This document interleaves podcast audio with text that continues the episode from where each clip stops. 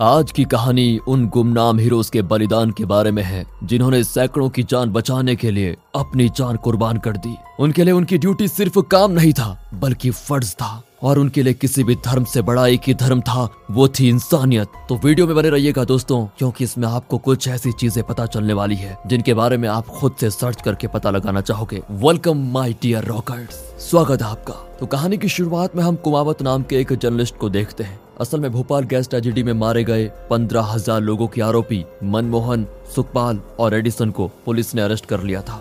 मगर पैसे और पावर वाले लोगों को सजा कहाँ होती है? उन्हें तो यूँ ही छोड़ दिया गया। और एडिसन जो कि एक अमेरिकन था, उसे तो बकायदा इज़्ज़त के साथ प्लेन से उसके देश भेज दिया गया।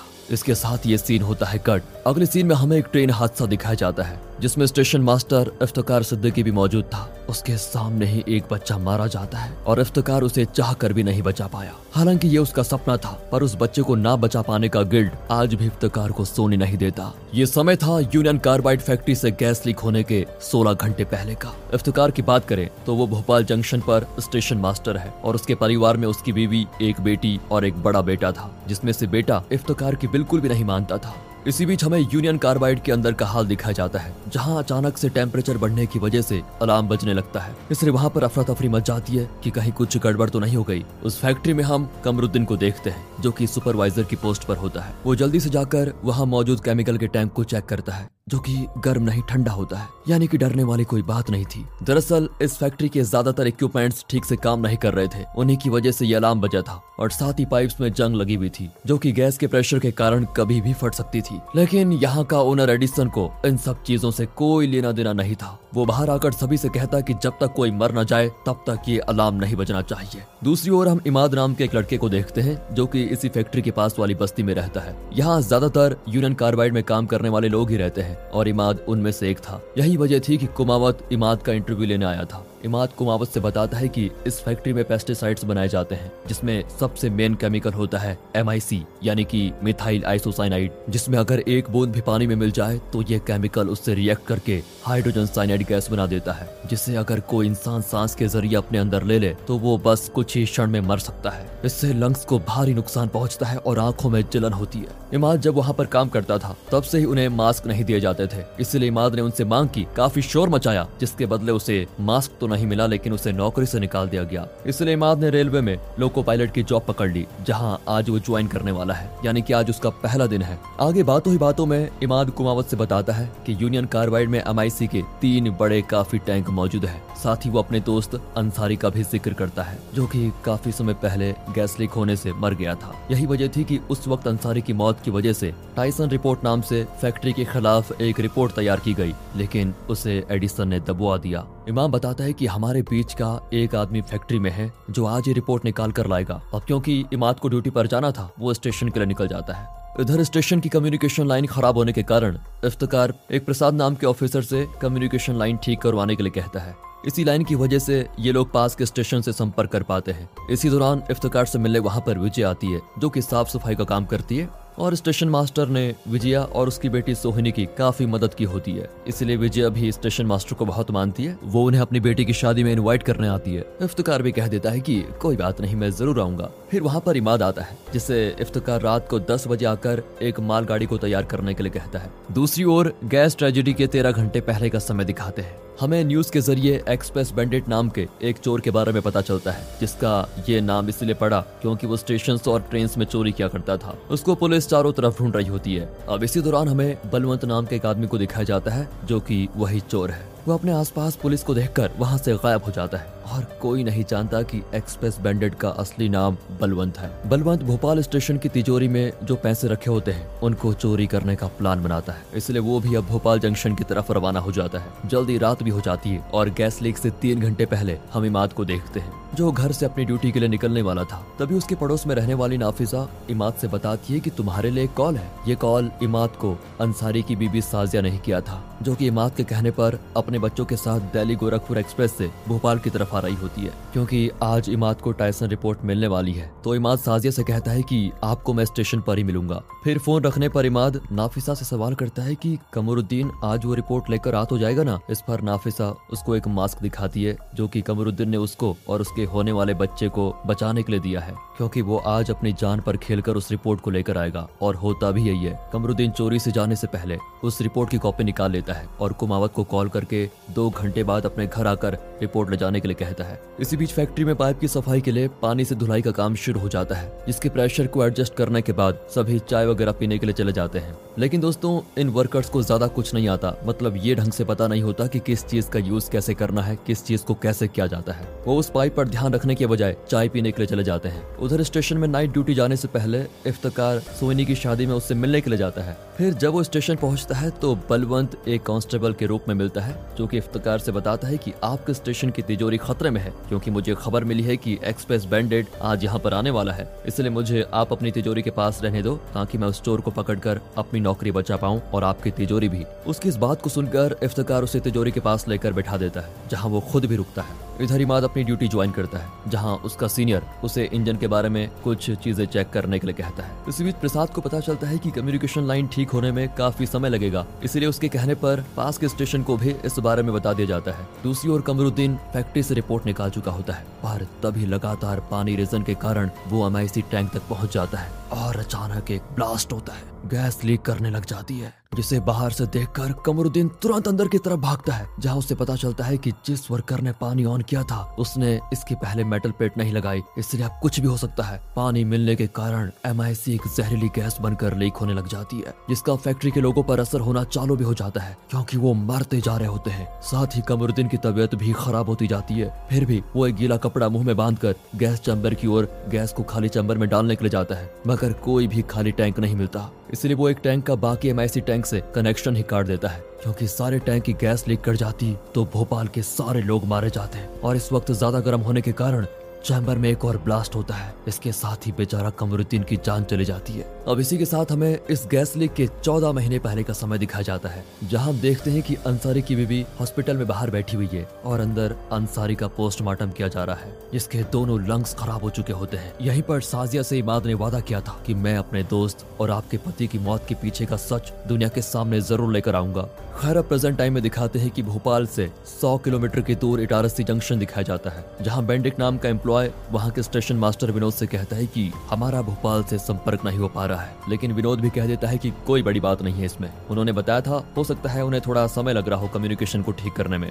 इसी बीच एक आदमी बार बार अपने सामान के बारे में पूछकर विनोद को परेशान कर रहा होता है। तभी उसे पता चलता है की railway GM Rati Pandey inspection के लिए इटारसी आ रहे हैं। इसलिए सब स्टेशन मास्टर के कहने पर सब कुछ दुरुस्त करने लग जाते हैं, क्योंकि रति काफ़ी ज़्यादा स्ट्रिक्ट है। वो नहीं चाहता कि किसी के साथ कोई जुल्म हो। अब ये सभी जल्दी जल्दी अपने सारे काम अच्छे से करने लग जाते हैं। यहाँ दिखाते हैं तो इमाद अपना काम खत्म करके मालगाड़ी के इंजन में बैठा होता है। पर जब उसका सीनियर बाहर जाता है तो उसकी सांस फूलना शुरू हो जाती है और कुछ ही दूर जाने पर वो गिर पड़ता है। जिसे गिरता हुआ देखकर इमाद जैसे ही बाहर आता है तो वो इस गैस की गंध को पहचान कर तुरंत इंजन के अंदर चला जाता है, क्योंकि वो पहले यूनियन कार्बाइड में काम कर चुका था। तो उसे हाइड्रोजन साइनाइड की महक का अंदाज़ा था। इधर स्टेशन में इफ्तार की नज़र जब अपने ऑफ़िस से बाहर जाती है, वो देखता है कि एक बच्चा अपने भाई की लाश लिए वहाँ पर खड़ा है। उसको देखकर वो बाहर आकर देखता है तो वहाँ का मंजर देखकर दंग रह जाता है। वहाँ चारों तरफ़ अफरा तफरी मची हुई है और लोग मर रहे होते हैं। इसी बीच विजय को शादी में खाने के पैसे कम पड़ गए थे तो वो इफ्तार से पैसे लेकर अपने घर की तरफ़ जाने के दौरान स्टेशन में कई लोगों को मरते हुए देखती है और अचानक से उसकी भी तबीयत खराब हो जाती है। वो भी वहीं बेहोश हो जाती है। अब ये गैस हवा में मिल चुकी थी,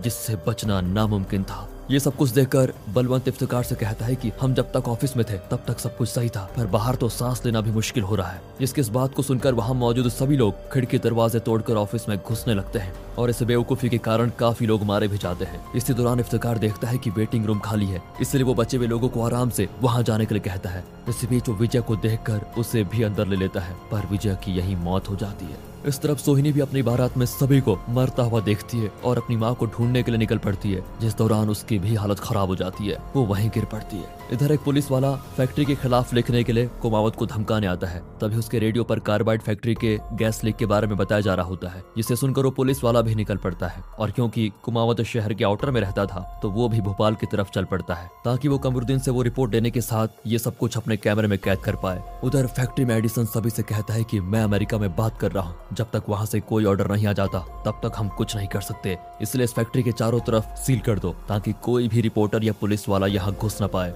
इस पर एडिसन के साथ मौजूद इंजीनियर उससे कहते हैं कि हमें हॉस्पिटल और सभी लोगों को इस बारे में बता देना चाहिए कि हवा में हाइड्रोजन साइनाइड है। तो एडिसन जवाब देता है कि कोई फ़ायदा नहीं, क्योंकि इसका कोई भी एंटीटोड उपलब्ध नहीं है। इसके बाद हमें दिल्ली गोरखपुर एक्सप्रेस में साजिया को दिखाया जाता है, जो कि अपने बच्चों के साथ भोपाल जा रही है। उसके सामने हम एक और लेडी को देखते हैं, जिसके साथ उसकी बेटी है, और हमें पता चलता है कि ये असल में सिख है, और उसका नाम राजवीर है, जो कि छिप कर आ रही थी। उसने अपने सिख होने के बारे में किसी को नहीं बताया था, क्योंकि उस वक्त दोस्तों, प्रधानमंत्री इंदिरा गांधी को उनके ही बॉडी ने मार दिया था। जिस कारण देश भर में सिखों को मारा जा रहा था। पर कुछ लोग साजिया और इस ट्रेन के गार्ड की तरह थे, जिन्हें राजवीर के सिख होने का पता चल गया था। पर फिर भी वो इस बारे में किसी से कुछ नहीं बोलते। मगर एक स्टेशन पर, इस ट्रेन पर कुछ गुंडे चढ़ जाते हैं, जो सिखों को ढूंढ ढूंढ कर मार रहे थे। किसी की लिस्ट से उन्हें राजवीर के बारे में पता चलता है, पर इससे पहले वो राजवीर को कुछ कर पाते। ट्रेन का गार्ड उसे और उसकी बच्ची को लेकर अपनी बोगी में चला जाता है और उसे अंदर से बंद कर देता है। इसी ओर कुमावत भी मुँह में कपड़ा बांधकर जैसे जैसे शहर की तरफ़ जा रहा होता है, वैसे वैसे उसकी भी हालत बिगड़ती जाती है। स्टेशन पर इफ्तार बाहर आता है, तभी वहाँ पर इमाद इंजन लेकर पहुँच चुका होता है, जिसे देखकर इफ्तार कहता है कि मैं इमाद के साथ स्टेशन के दूसरी तरफ़ जाकर लाइंस को चेक करने जा रहा हूँ, ताकि हम आसपास के स्टेशन से संपर्क करके उनसे मदद मांग पाए। उसकी ये बात सुनकर सभी को लगता है की इफ्तार वहाँ से भागना चाहता है, इसलिए वो उसको जाने से रोक देते हैं और खुद बाहर निकलने की कोशिश करते हैं। एक आदमी के बाहर निकलने के बाद इफ्तार जल्दी से दरवाज़ा बंद कर देता है और जो बाहर निकला था वो बाहर जाते ही मर जाता है। अब ये देखकर सभी डर जाते हैं और पीछे हटते हैं। इफ्तार फिर रुमाल बांधकर बाहर जाता है, जहाँ से वो और इमाद एक बूढ़े आदमी को लेकर अंदर आते हैं। फिर इमाद सभी को इस गैस लीक के बारे में बताता है और साथ ही उन्हें रुमाल गीला करके मुँह पर बांधने को कहता है, क्योंकि इससे काफ़ी राहत मिल सकती है। इफ्तार अब इमाद से कहता है कि तुम स्टेशन के दूसरी तरफ़ जाकर ये देखो कि जो लाइंस जोड़ने का काम चल रहा था, वो कितना हुआ। इमाद तुरंत इंजन से वहाँ जाता है और वहाँ कर बताता है की वहाँ जो लोग काम कर रहे थे, वो तो मारे गए हैं, सिर्फ़ एक तार ही जोड़ी गई है। और प्रोटोकॉल के मुताबिक उन्होंने सबसे पहले ब्लॉक फ़ोन की लाइन से जोड़ी होंगी, जिससे पास के स्टेशन पर संपर्क किया जा सकता है। तो इफ्तार इमाद के साथ जाकर ब्लॉक फ़ोन से संपर्क करके दिल्ली गोरखपुर एक्सप्रेस को रोकने की बात करता है। क्योंकि अगर वो ट्रेन यहाँ गई तो उसमें सवार सारे यात्री भी मारे जाएँगे। इसलिए वो इमाद के साथ वहाँ तक जाता है, जहाँ पहुंचकर वो इमाद से घर जाने के लिए कहता है। इमाद कहता है कि मेरा घर फैक्ट्री के बहुत ही करीब है। अम्मी बची नहीं होगी, इसलिए मैं वहाँ जाकर क्या करूँगा? यहाँ रहकर जितने लोगों को बचा पाऊँ, उतना बढ़िया होगा। मैं वही करना चाहता हूँ। उसकी ये बात सुनकर इफ्तार जल्दी से ऑफ़िस जाता है, जहाँ लोगों ने ब्लॉक फ़ोन को तोड़ दिया था। उसे किसी तरह जोड़कर इफ्तार पास के स्टेशन में सुखी सोबनिया से संपर्क करने की कोशिश करता है। और इसी दौरान बेंडिक्ट भी सुखी सोबनिया को कॉल करके भोपाल स्टेशन से संपर्क करने के लिए कहता है। तभी बार बार उन्हें इफ्तकार का कॉल आ रहा होता है, लेकिन इफ्तकार की आवाज़ वहाँ नहीं पहुँचती। जो चीज़ सुनकर बेंडिक्ट समझ जाता है की भोपाल में कुछ तो गड़बड़ चल रही है। इसलिए वो इस बारे में फिर से अपने स्टेशन मास्टर से कहता है, लेकिन वो उसे डांट देता है कि तुम चुप रहो, अपने आप सही हो जाएगा। ये सारी बातें सुनकर वहाँ फिर वही आदमी आ जाता है, जो बार बार अपने सामान के बारे में पूछ रहा था। असल में वो आदमी कोई और नहीं, बल्कि जीएम रति पांडे था। रति फिर अपनी आईडी दिखाने के बाद बैंडिक्ट से सारी बात समझता है। फिर वो भोपाल के डीएम को कॉल करके वहाँ के बारे में पूछता है। जिनसे रति को गैस लीक के बारे में पता चल जाता है और वो सुखी सेवनिया को संपर्क करके भोपाल की तरफ़ बढ़ रही उस एक्सप्रेस को रोकने के लिए कहता है। पर बेंडिक जब तक उनसे संपर्क करके ये कहता है, तब तक दिल्ली गोरखपुर एक्सप्रेस वहाँ से आगे निकल जाती है। यानी कि एक तरफ़ तो लोग मर रहे हैं, ऊपर से और भी लोग अपनी मौत को लेकर वहाँ जा रहे हैं। साथ ही इस ट्रेन में वो गुंडे लोग गार्ड के दरवाजे को तोड़कर राजवीर को मार देना चाहते हैं। सब कुछ हाथ से निकला जा रहा था। इसके साथ ये सीन होता है कट। अगले सीन में हमें 1970 का समय दिखाया जाता है, जहाँ हम अमेरिका के एक लैब में साइंटिस्ट एलेक्स के साथ उसके साथी को देखते हैं, जो कि एक पौधे पर एमआईसी और हाइड्रोजन साइनाइड का क्या असर होता है, इस चीज़ पर काम कर रहे होते हैं। एलेक्स को पता चलता है कि एमआईसी लोगों के लिए जानलेवा है। इसलिए वो इसके बारे में कार्बाइड फैक्ट्री को बताने की बात करता है, क्योंकि उस समय वो लोग भोपाल में ये फैक्ट्री खोलने वाले थे। इस पर एलेक्स का साथी साइंटिस्ट उससे कहता है, ये लोग बहुत पैसे और पावरफुल वाले हैं, इसलिए हमारा चुप रहना ही बेहतर होगा। वो लोग हमें टेस्ट करने के पैसे देते हैं तो बस वही करो। इसी के साथ कहानी प्रेजेंट में आती है, जहाँ रति डायरेक्टर जनरल राजेश्वरी को कॉल करके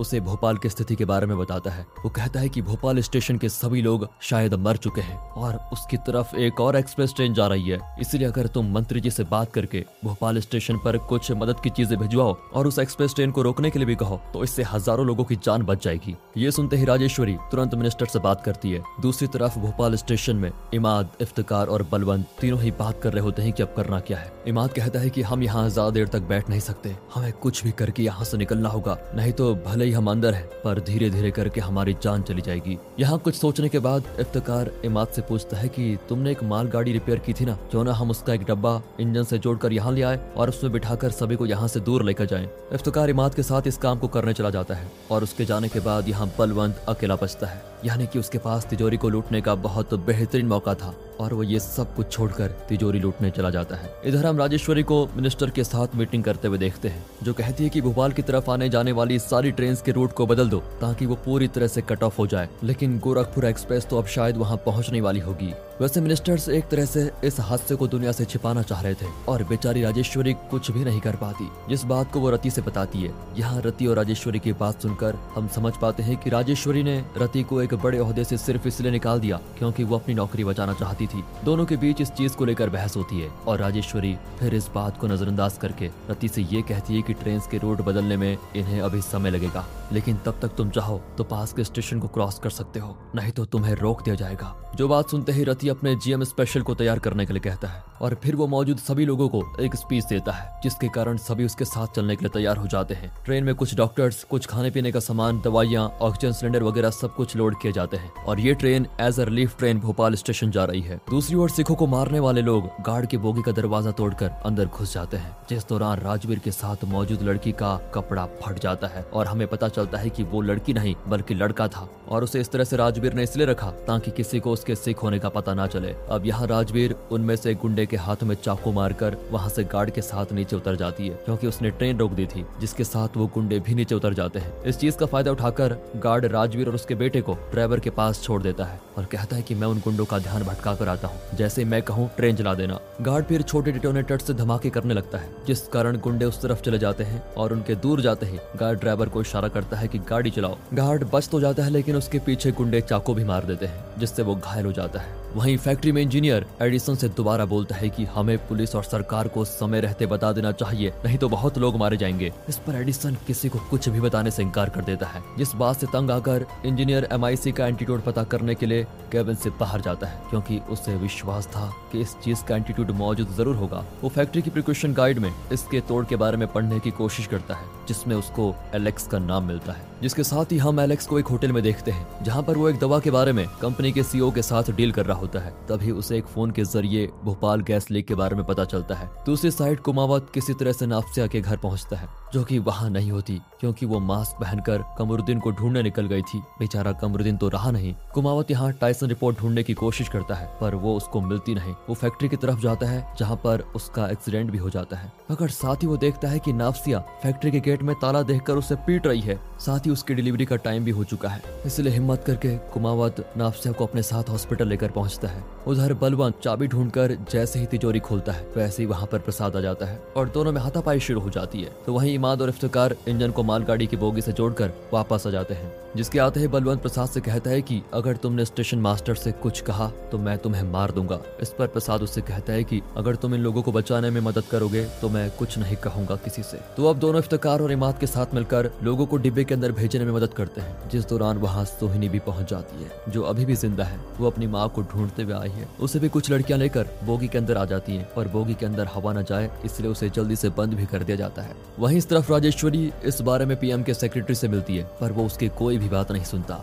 यहाँ एलेक्स भी आ जाता है। वो सेक्रेटरी को अपनी एंटीटोड के बारे में बताता है, मगर सेक्रेटरी उसकी भी नहीं सुनता, और वहाँ से चला जाता है। एंटीटोड का नाम सुनकर राजेश्वरी एलेक्स के पास आती है और इस बारे में पूछती है। तो एलेक्स बताता है कि एम का एंटीटोड मौजूद है, जिसे मैं बल्क में मंगा सकता हूँ। क्योंकि मैं कुछ लोगों को इंडिया में भी जानता हूँ। बस आप इस एंटीटोड को भोपाल पहुँचाने का इंतज़ाम कर दीजिए। जो जानकर राजेश्वरी काफ़ी खुश होती है। हॉस्पिटल में पहुंचकर कुमावत नर्स से नाफसिया की हालत के बारे में पूछता है। तो नर्स उससे नाफसिया की बाकी रिपोर्ट मांगती है। जिसे ढूँढने के लिए कुमावत फैक्ट्री में मिले कमरुद्दीन के स्कूटर में देखने जाता है, जिसमें उसे नाफसिया की रिपोर्ट तो नहीं मिलती, मगर टाइसन रिपोर्ट ज़रूर मिल जाती है। इधर इमाद इंजन स्टार्ट करने की कोशिश करता है, पर वो शुरू नहीं होता। यानी एक तरफ़ से जीएम स्पेशल आ रही है और दूसरी तरफ़ से एक्सप्रेस ट्रेन और बीच में ये लोग फंसे हुए होते हैं। यानी कि आगे कुआँ और पीछे खाई वाली सिचुएशन हो गई है। जिसके आगे क्या किया जाए, ये इनके समझ में नहीं आता। फ़िलहाल अगले सीन में हमें इस गैस लीक ट्रेजिडी के 12 साल आगे का समय दिखाया जाता है, जहाँ कुमावत नाफसे का इंटरव्यू लेने गैस लीक ट्रेजिडी कॉलोनी में आया हुआ है।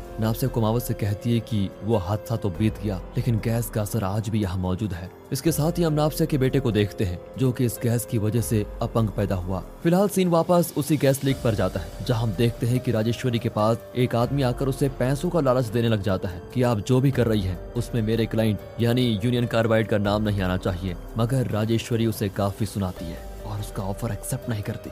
वहीं एलेक्स एंटीट्यूड को प्लेन्स पर लोड करवा रहा होता है। दूसरी तरफ़ हम उस पुलिस वाले को देखते हैं, जो कि कुमावत को धमकाने आया था। उसको रेडियो के ज़रिए कहा जाता है कि तुम जाकर भोपाल स्टेशन पर जीएम स्पेशल के आने के बारे में बताओ, जो सुनते ही वो पुलिस वाला निकल पड़ता है। पर गैस के प्रभाव की वजह से उसका एक्सीडेंट हो जाता है। इसी बीच कुमावत एडिसन को फ़ोन करके कहता है की मेरे पास टाइसन रिपोर्ट है, जिससे मैं तुम्हारा पर्दाफाश कर सकता हूँ। एडिसन हँसते हुए कहता है कि कुमावत पेज नंबर 78 का हो, जिसमें साफ़ लिखा है कि अंसारी वाले हादसे के बाद कार्बाइड ने अपनी गलती सुधार ली और अब उनके सिस्टम में कोई भी गड़बड़ी नहीं है। तो ये रिपोर्ट एडिसन को फंसाएगी नहीं, बल्कि बचाएगी। जो बात जानकर कुमावत हताश हो जाता है कि अब क्या करें। साथ ही उसे नर्स से पता चलता है कि नाफसिया का बच्चा अपंग पैदा हुआ है, जो कि इस गैस की वजह से है। और ये सब देखने के बावजूद कुमावत हार नहीं मानता और फैसला करता है कि कार्बाइड की सच्चाई दुनिया के सामने लाने का अब वो जिम्मा लेगा कुमावत हॉस्पिटल में मौजूद हालत की फ़ोटोज़ निकालता है, जिस दौरान हमें रियल फ़ोटोज़ दिखाई जाती है। जो देखकर दोस्तों सच में रूह काँप उठती है। वहीं स्टेशन में इधर इफ्तार को समझ नहीं आता कि अब क्या करें, क्योंकि एक्सप्रेस ट्रेन कभी भी पहुँच सकती है। उसकी चिंता देखकर प्रसाद डेटोनेटर्स के ज़रिए ट्रेन को रोकने जाता है और इमाद जाता है सारे सिग्नल्स को ग्रीन करने के लिए, ताकि आउटर पर कोई और ट्रेन न रुके। इनका प्लान था कि एक्सप्रेस को रोककर उसमें मालगाड़ी का डिब्बा जोड़े। उसे लगाने के बाद उसे आगे भेज दिया जाएगा। इस पॉइंट पर इफ्तार अनाउंसमेंट करने जाता है और बलवंत से कहता है कि मुझे पता है, आप लोगों को ऐसे मरने नहीं दोगे। उसकी ये बात सुनकर बलवंत के अंदर भी इंसानियत जाग जाती है। उधर ट्रेन को आता देखकर प्रसाद जल्दी से डेटोनेटर ऑन रखता है, पर खुली हवा में उसकी मौत हो जाती है। और जैसे डेटोनेटर्स ट्रेन के संपर्क में आकर फटते हैं तो ड्राइवर उसमें ब्रेक लगाकर उसे मालगाड़ी से टकराने से पहले रोक देता है, जिसके बाद अनाउंसमेंट करके इफ्तार सभी को कहता है की ट्रेन से कोई मत उतरना, कोई भी नहीं। फिर वो जो भी ज़रूरी चीज़ें होती हैं वो बता देता है। जैसे कि रुमाल को गीला करके मुँह और नाक पर बांधो, बलवंत भी सभी को मदद करने लग जाता है। तभी वहाँ और भी लोग स्टेशन में आ जाते हैं और उन्हें भी बलवंत और इफ्तार चढ़ाने की पूरी कोशिश करते हैं। दोस्तों, ये सीन देखकर ऐसा लगता है की सच में उस सिचुएशन में असली में क्या हुआ होगा। वहीं जीएम स्पेशल को भोपाल से पढ़ने वाले पहले स्टेशन में रोकने का ऑर्डर दिया जाता है। साथ ही मिनिस्टर ने एलेक्स और एंटीट्यूड दोनों को ही रोक दिया था। वो राजेश्वरी से रति जैसे लोगों का नाम देने के लिए कहते हैं। ताकि इतने बड़े हादसे के बाद उन्हें कोई तो बलि का बकरा मिले, यानी कि वो रति को फंसाना चाहते थे। ये बात जानकर राजेश्वरी अपने ऊपर सारा इल्ज़ाम लेकर खुद नौकरी से इस्तीफा देने लग जाती है, क्योंकि वो उन हीरो को उनकी अच्छाई का ये सिला नहीं दे सकती। भोपाल के पहले पड़ने वाले स्टेशन पर, स्टेशन मास्टर जीएम स्पेशल को रोकने की कोशिश करता है, पर वो और स्पीड बढ़ा देते हैं। अब ये देखकर स्टेशन मास्टर उनका ट्रैक ही चेंज करवा देता है, इसलिए ना चाहते हुए भी रति को ट्रेन रोकनी पड़ती है, नहीं तो वो टकरा जाते पर ज़्यादा देर तक वो रति को नहीं रोक पाते क्योंकि उसने फैसला कर लिया था कि चाहे कुछ भी हो जाए, वो लोगों को बचा कर ही रहेगा। इसलिए स्टेशन मास्टर रति का विरोध नहीं कर पाता। हालाँकि बेंडिक्ट फ़ोन पर रति को बता देता है कि अलग अलग जगहों से रिलीफ ट्रेन भोपाल की तरफ़ रवाना कर दी गई है। ये सुनकर रति काफ़ी खुश होता है। फिर अपनी ट्रेन पर सवार होकर वो आगे बढ़ जाता है। इन सब के बीच इफ्तार और बलवंत किसी तरह से ज़्यादा से ज़्यादा लोगों को ट्रेन में बैठाने में कामयाब हो जाते हैं। और जैसे ही ट्रेन चलती है, उसमें बलवंत चढ़ जाता है। उसी वक्त वही पुलिस वाला बलवंत से आकर इटरासी से आ रही ट्रेन के बारे में बताता है। और दोस्तों, ये वही ट्रेन है जिसमें रति पांडे आ रहा है। और यहाँ से इस ट्रेन में ये सभी लोग बैठ चुके हैं, ये भी आगे चली जा रही है। यानी कि रास्ते में अगर इन दोनों को रोका नहीं गया तो टकरा जाएँगी। ये सुनकर बलवंत नीचे उतर जाता है और पहले इफ्तार को ढूंढता है। वो नहीं मिलता तो वो इमाद को इस बारे में बताता है, जो कि दोनों ट्रेन को आमने सामने आता देखकर किसी तरह उसको सही समय पर ट्रैक चेंज कर देता है। और ट्रेन तो बच जाती है, लेकिन उसकी गैस के कारण मौत हो जाती है। इधर इफ्तार भी मरने वाला था, जिसे जीएम स्पेशल के बारे में बलवंत बता देता है। पर अब शायद बहुत देर हो चुकी है इफ्तार की आँखें बंद हो जाती हैं। यहाँ उसके मरते ही एक बार फिर बलवंत का ईमान डोलता है, और वो तिजोरी की चाबी इफ्तार की जेब से निकाल कर चला जाता है। तभी वहाँ रति भी अपनी ट्रेन के साथ पहुँच जाता है, जो कि वहाँ मौजूद लोगों को दवा ऑक्सीजन और खाना सब कुछ देता है। सुबह होते ही बलवंत को वहीं बैठा हुआ देखते हैं। जिसने तिजोरी के पैसे निकाल लिए हैं और उन पैसों की चोरी का इल्ज़ाम इफ्तार पर आ रहा होता है, क्योंकि किसी ने उसकी लाश नहीं देखी। इफ्तार जिसने लोगों को बचाने के लिए अपनी जान भी दाव पर लगा दी, उसको लोग आज चोर कह रहे हैं। ये सब कुछ सोचकर बलवंत पैसे वापस तिजोरी में रख देता है, जो की जब रति देखता है तो वो कहता है की अगर स्टेशन मास्टर ना होते तो शायद कोई भी नहीं बच पाता। और तुम लोग उन पर इल्ज़ाम लगा रहे हो? इसी बीच इफ्तार का बेटा अपने पिता को ढूंढते हुए वहाँ पर आता है, पर उसे अपने पिता कहीं नहीं मिलते दरअसल इफ्तार का परिवार सही समय पर शहर के बाहर निकल गया था, इसलिए वो लोग बच गए, पर शायद इफ्तार नहीं बच पाया। उसे बाकी लाशों की तरह लावारिश समझ कर जलाया जा रहा होता है। तभी अचानक उसे होश आता है मेरिकल होता है। यानी कि इफ्तार भी सोहनी की तरह मरा नहीं होता, बल्कि बेहोश हुआ था। यहाँ इफ्तार को उसका बेटा ढूंढ लेता है, मगर आसपास का मंजर बहुत ही भयानक अगल बगल लाशें जल रही है और कुछ दफनाई जा रही है। ज़िंदगी सबको एक न कर पाए पर मौत ने कर दिया। फ़िलहाल इस गैस हादसे के एक साल के बाद बलवंत इफ्तार से मिलने आता है। जो आज भी भोपाल जंक्शन का स्टेशन मास्टर है। इफ्तार बातों ही बातों में बलवंत से कहता है, मेरी जेब से किसी ने तिजोरी की चाबी निकाली और मुझे मरा हुआ समझकर पैसे लूटने चला गया। यानी कि इफ्तार को बलवंत की सच्चाई पता थी। वो बलवंत से कहता है कि, तुम जिस अगली ट्रेन पर जा रहे हो, उसे लूटना नहीं, वरना मैं तुम्हें पकड़वा दूँगा।